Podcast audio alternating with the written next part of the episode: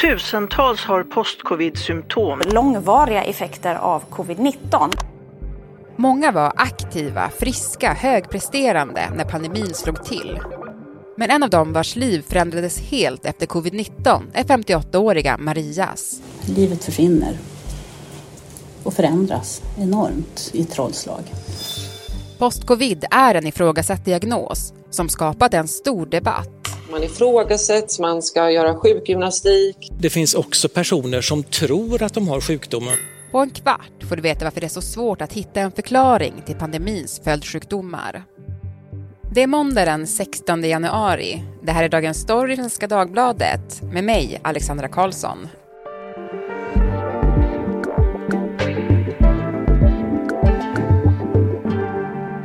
Hanna Törnqvist, reporter här på Svenska Dagbladet och Therese Bergstedt, du är vetenskapsreporter men du är med oss på distans hemifrån på grund av att du är lite krasslig. Hallå på er båda!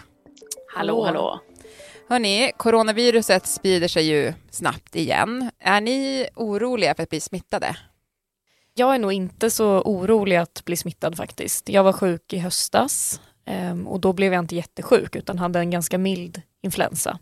Så det kändes ändå lugnt. Mm. Therese, är det covid du har eller något annat? Ja, det är oklart. Jag har lite ont i halsen. Jag är inte jätteorolig för covid. Jag har haft det nu några gånger och vaccinerad. Vi ska prata om eh, post-covid idag, som ni har gjort ett reportage om. Alltså, hur ska man beskriva den diagnosen? Ja, men alltså den, det kan man väl säga är pandemins mest omdiskuterade diagnos. Det började ju våren 2020 och då började det dyka upp fall i media där det var främst kvinnor, ofta högpresterande, som var helt utslagna efter att ha inte vårdats på sjukhus utan haft en ganska mild sjukdom. Eh, och hade symptom då som inte gick över och man beskrev det både i media och sociala medier. Eh, om feber som varade länge, om att man bara sov, inte orkade någonting och så vidare. Och frågan är då om det verkligen var covid som hade orsakat det här eller någonting annat det finns ju en debatt då varför den här diagnosen har blivit så ifrågasatt därför att en del menar att postcovid egentligen är mer av en kultursjukdom, alltså en sjukdom som uppstår i reaktion mot olika samhällshändelser. Man brukar säga till exempel att elallergi är en sån typisk kultursjukdom där man vetenskapligt inte kan slå fast att den finns. Och sen finns det då andra som menar att postcovid är en folksjukdom som samhället måste ta på stort allvar. Det finns ju de som har symptom, det är inte det, men många tror att man har det fast man inte fast det, det är andra saker. Mm. Att man använder den här liksom utmålade oron som patientgruppen ska, ska, ha till att argumentera för varför man ibland inte ska utreda patienter. Om jag får vara lite grov ska jag säga att det är lite av ett övergrepp. Och att debatten ser ut så här, det beror framförallt på att den här diagnosen postcovid den är så otroligt vagt definierad. Det finns över 200 symptom som har kopplats till sjukdomen, allt från huvudvärk och trötthet. Och sen samtidigt så finns det ju då människor som knappt orkar ta två steg i en trappa utan att bli blåa i ansiktet. Så att det är liksom ett väldigt vitt begrepp. Många forskare menar att, att det finns liksom en begreppsförvirring vad gäller postcovid. och att det är inte en sjukdom, det är flera olika. Och det tror jag har bidragit till att det har blivit sån, sån debatt kring, kring den här diagnosen. Burrows furniture is built for the way you live. From ensuring easy assembly and disassembly to honoring highly requested new colors for their award-winning seating, they always have their customers in mind. Their modular seating is made out of durable materials to last and grow with you. And with Burrow, you always get fast, free shipping. Get up to 60% off during Burrow's Memorial Day sale at burrow.com slash ACAST. That's burrow.com slash ACAST. burrow.com slash ACAST. Vet man hur många det är som kan ha drabbats? Nej, men det är det man inte vet eftersom diagnosen är så bred. För det första om man är trött och tagen efter att ha haft covid, det är fullt normalt. Det händer ju efter andra virusinfektioner också. Det kan man ju få efter influensa och så. Men det här att man kan få då till exempel sömnsvårigheter och kognitiva nedsättningar och sånt där. För många går det över efter ett tag och då får man ingen diagnos. Och de experter som, som vi har intervjuat, de säger att de som blir riktigt svårt sjuka efter en mild infektion, det, det är liksom ingen tvekan om att man kan bli det. Men, men de som blir svårt sjuka, det är en liten andel av alla som har haft covid-19. Och sen finns det också en annan sak med den här diagnosen och det är också som flera experter som vi har pratat med säger att det finns också en del i den här gruppen som tror att de har postcovid som faktiskt har något annat. Att deras lidande beror på andra orsaker. Och det finns det studier som bekräftar också. Och hur stor den gruppen är, det vet man inte heller. Nej, det är fortfarande mycket som är oklart. Men, men som du sa där också är det ju en övervägande del kvinnor som, som drabbas. Alltså, vet ja, man varför det, det är så då? Det är också lite, det, det, har ju mest varit kvinnor som har fått uppmärksamhet i media, men även män kan drabbas. Vi har ju intervjuat KI-forskaren Petter Brodin som gör en studie nu om de svårast sjuka efter en mild covid-infektion. Och i den gruppen, där är det ju flest kvinnor. Men där har de ju inte kommit fram till några slutsatser än kring, kring orsakerna. Eh, så att vi vet faktiskt inte. Mm. Jag tänker om man vill ha någon typ av siffra ändå förhålla sig till så ja, det är som sagt väldigt svårt som Therese säger men enligt Socialstyrelsen så är det 9000 personer i Sverige som har fått diagnosen postcovid i slutenvården eller specialiserad öppenvård. Men sen är det ju väldigt många som kommer till primärvården. Det är många som kanske inte ens söker vård. Så man vet helt enkelt inte hur många som har den här diagnosen. Men en av dem som har drabbats, det är 58-åriga Maria Bengtsson som du har följt, Hanna. Mm. Vem är hon? Ja, men jag skulle nog ändå säga att hon, och det håller också forskarna med om, att hon är ett typexempel på en person som har fått post-covid. Um, före hon blev sjuk i mars 2020 så var hon väldigt, uh, hon var en väldigt energifylld person. Hon har fem barn. Hon jobbade som specialpedagog på en gymnasieskola och la mycket tid på ja, men vänner och familj. Hon hade liksom alltid ork, kände hon. Och sen efter att hon fick corona så upplever hon att hela livet bara har sopats undan för henne. Och när du träffade henne så läste hon upp en lista på alla sina symptom för dig. Vi kan höra hur det lät. Jag får liksom som en hjärndimma. Det, liksom, det fungerar inte. Jag har hela tiden en tinnitus som ligger på. Eh, jag är extremt ljuskänslig. Den här miljön är ju inte liksom med mycket ljusa lampor och sånt där. Ljudkänslig också. Det kan vara någon plockar ur diskmaskin hemma. Det är liksom, då får jag gå undan. Jag går omkring med ljudreducerande lurar. Ibland har jag solglasögon på mig inomhus också. Men sen också koncentrationssvårigheter. Det är liksom, jag zoomar ut hela tiden. Liksom, nu känner jag, nu håller jag på att zooma ut här också. Domningar och pirrningar. Nu när vi sitter här så har jag som en, liksom en järnhätta på huvudet med tusen nålar i. Jag är helt avdomnad så här i ansiktet. Hanna, det här låter ju verkligen som en eh, mardröm. Kommer hon någonsin bli sig själv igen?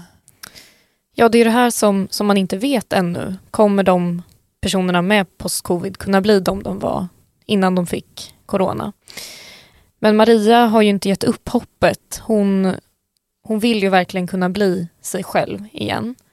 Och det märks väldigt tydligt att hon har liksom den här kämpaglöden och eh, ja, är villig att lägga mycket tid och kraft på det här. Hon har ju liksom lagt allt annat åt sidan, sagt upp sig från sitt jobb och så vidare för att fokusera på att bli frisk. Mm. Men samtidigt så pratar hon också om att man, man måste till slut börja acceptera sitt öde man kan liksom inte gå runt och vara ledsen och arg hela tiden. Så på ett sätt har hon landat i någon form av acceptans för vad hon har råkat ut för. Och hon deltar ju nu också i ett forskningsprojekt som handlar om att behandlas med syrgas, som jag förstår det. Alltså, hur går det till? Ja, men det, det är lite spejsat ändå. Det, eh, vi träffade henne på Karolinska en tidig morgon när hon skulle göra sin andra behandling av tio. Och behandlingen går ut på att man får syrgas i en tryckkammare helt enkelt. Men det här är en eh, forskningsstudie och den är också placebokontrollerad, vilket betyder att hälften av personerna får den riktiga behandlingen, det vill säga syrgas, och hälften får vanlig luft. Så vi vet ju inte vilken behandling Maria fick och det vet inte hon heller och det vet inte läkaren heller. Men om hon fick den riktiga behandlingen, då motsvarar trycket i tryckkammaren det som är på 14 meters djup. Och det, det är här som gör att saker börjar hända i kroppen helt enkelt. Förenklat kan man säga att man hoppas att effekten ska bli ungefär som vid fysisk aktivitet. Alltså som att de här personerna som inte orkar träna, de får ett träningspass av den här eh, metoden. Och eh, det är Anders Kjellberg som leder den här studien. Och han gjorde en liknelse för att vi alla vanliga ska förstå hur det här funkar. Och det är lite som om man ser att människan också har en växellåda, precis som en bil har en växellåda. Så är förhoppningen att de här personerna ska kunna gå från ettan till tvåan. För som det ser ut nu så, så är de fast på ettan, liksom. de kan inte växla upp. Eh, och då får de, de får inte tillräckligt med energi helt enkelt i, i kroppen för att kunna göra det. Så Mm. det är förhoppningen. Man kan ju tillägga också där att, att det här är ju en behandling som man hoppas då kan lindra symptomen. Det är ju ingen som kom, inget som kommer bota post-covid men det kan förhoppningsvis göra tillvaron lite lättare för de som är drabbade. Mm. Förhoppningen är väl att man ska ta sig över en liten tröskel så att man ska börja orka mer själv. Therese, du var ju lite inne på det där i början, men att man liksom fortfarande inte riktigt vet orsakerna till post-covid. Kommer vi få veta det någon gång? Ja, men Petter Brodin på KI, han, han är ju positiv och tror det. Det har ju varit, forskarna har en rad olika teorier om vad sjukdomen kan orsakas av, men ett problem är ju att det är så många olika symptom. Men Petter Brodin då, han, har, han undersöker ju då just nu de här svårt sjuka postcovid-patienterna och det han, det är fortfarande teorier, de är inte klara med studien, men det han säger att de ser är att, att de tycker att de verkar ha fortfarande ett aktiverat immunförsvar, att, att de har viruset kvar i, i kroppen och att immunförsvaret fortfarande bekämpar sjukdomen. Men det är ju också bara en teori än så länge då. Men tyvärr, alltså, det här är ju en ny sjukdom så det kommer ta tid innan forskarna vet mer om orsaker och vilka behandlingar som kan hjälpa. Flera av de som drabbats har ju känt sig väldigt ifrågasatta. Alltså vi har varit inne på det, det är en ny sjukdom, det är jättemånga olika symptom. Och Hanna, du frågade ju Maria som du träffade om just det här att bli ifrågasatt. Och så här sa hon om hur det påverkar henne. Alltså jag blir så, alltså tårarna kommer, det är så fruktansvärt. Jag har varit en jätteaktiv människa, jag har fem barn. Och att, att liksom inte bli trodd på, det är det jag menar här med att bli lyssnad på. Det är klart att det sätter sig på det mentala. Men jag försöker liksom tänka på att man, att man, får lov att bryta ihop, man får lov att vara ledsen, man får vara arg och alltihopa det. Men när man läser om de här sakerna, att det faktiskt finns inom sjukvården folk som säger att det här är, nej, det här är mentalt. Det här tror vi inte på. Det, det sitter i huvudet på dig. Jag, jag blir så fruktansvärt ledsen och upprörd. Maria upplever ju att hon inte blev lyssnad på av vården första tiden och det har ju liksom satt djupa spår och är en vanlig känsla hos den här gruppen. Och hon drog en parallell till sitt eget yrke. Hon jobbar som specialpedagog, som jag sa tidigare, på en gymnasieskola. Eller jobbade. Hon har ju sagt upp sig. Och då sa hon så här, ja, hur skulle det vara om det kom en elev som är jättesvårt att läsa? Och jag sa då att, eh, ja men skärp dig, det är bara att läsa, då, då löser det sig. Mm. Hon upplever li- att hon fick lite samma bemötande från vården i början, att det bara var att liksom bita ihop och ta tag i det. Vad tänker du om det, Therese? Nej men det är ju en fruktansvärd situation för, för henne. Och det som är problematiskt är att när en sjukdom som covid-19, när den drar över ett helt samhälle, då finns det risk att, alltså dels händer det massa saker som man inte känner till, men det kan också vara så att andra problem som människor lider av, alltså till exempel huvudvärk och trötthet, det kan man ju ha när som helst. Det behöver inte vara covid som är orsaken. Så det är diffusa symptom, det finns inget, inga objektiva sätt att diagnostisera det här. Man kan inte ta ett blodprov och säga jo du har postcovid eller nej du har det inte. Och i det vakuumet då uppstår ofta sådana här debatter. Det har jag sett kring andra lite mer diffusa sjukdomar också. Där det som sagt inte går att ta ett enkelt blodprov för att veta om man har det eller inte. Och den här debatten, man kan väl säga att debatten kring om det är en kultursjukdom och människor då egentligen lider av något annat eller att det är en folksjukdom. Det är inte så bra när det blir polariserat för det drabbar alla som inte mår bra. Och det är framförallt blir ju en jättetuff situation för de som verkligen är sjuka. Men alltså avslutningsvis då, vad kan de som Maria som har drabbats eh, av postcovid, vad kan man hoppas på i framtiden? Du sa att det går att, vi fick, Hanna du var med på när man försöker mildra symptom, men kommer det gå att bota det? Peter Brodin säger ju, han är ju positiv. Han, det pågår ju jättemycket forskning nu så att forskarna kommer förstå mer och mer om sjukdomen. Så det, ju mer man förstår desto lättare är det att hitta behandlingar som funkar. Och sen är det också bra att veta att för många som drabbas av kvarvarande symptom efter en covidinfektion så går det faktiskt över med tiden. Även om det kan ta lång tid, det kan ta år. Det gäller dock inte för de här som är absolut svårast sjuka, men för många så går det över med tiden. Och vad hoppades Maria på, Hanna? Nej, men eh, jag frågade precis det och det enda hon, hon sa då var att eh, ja, hon vill ha tillbaka sitt liv som det var före mars 2020. Vi hoppas mm. att det blir så. Verkligen. Tack så jättemycket Therese och Hanna för att ni var med i Dagens Story. Tack, tack. Tack. Burrows furniture is built for the way you live. From ensuring easy assembly and disassembly to honoring highly requested new colors for their award-winning seating, they always have their customers in mind. Their modular seating is made out of durable materials to last and grow with you. And with Burrow, you always get fast, free shipping. Get up to 60% off during Burrow's Memorial Day sale at burrow.com slash ACAST. That's burrow.com slash ACAST. burrow.com slash ACAST.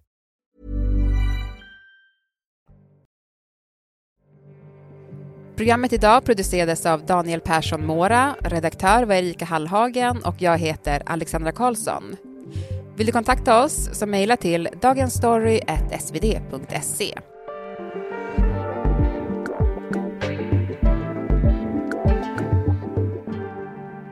Klippen i programmet kom från Sveriges Radio, SVT och TV4.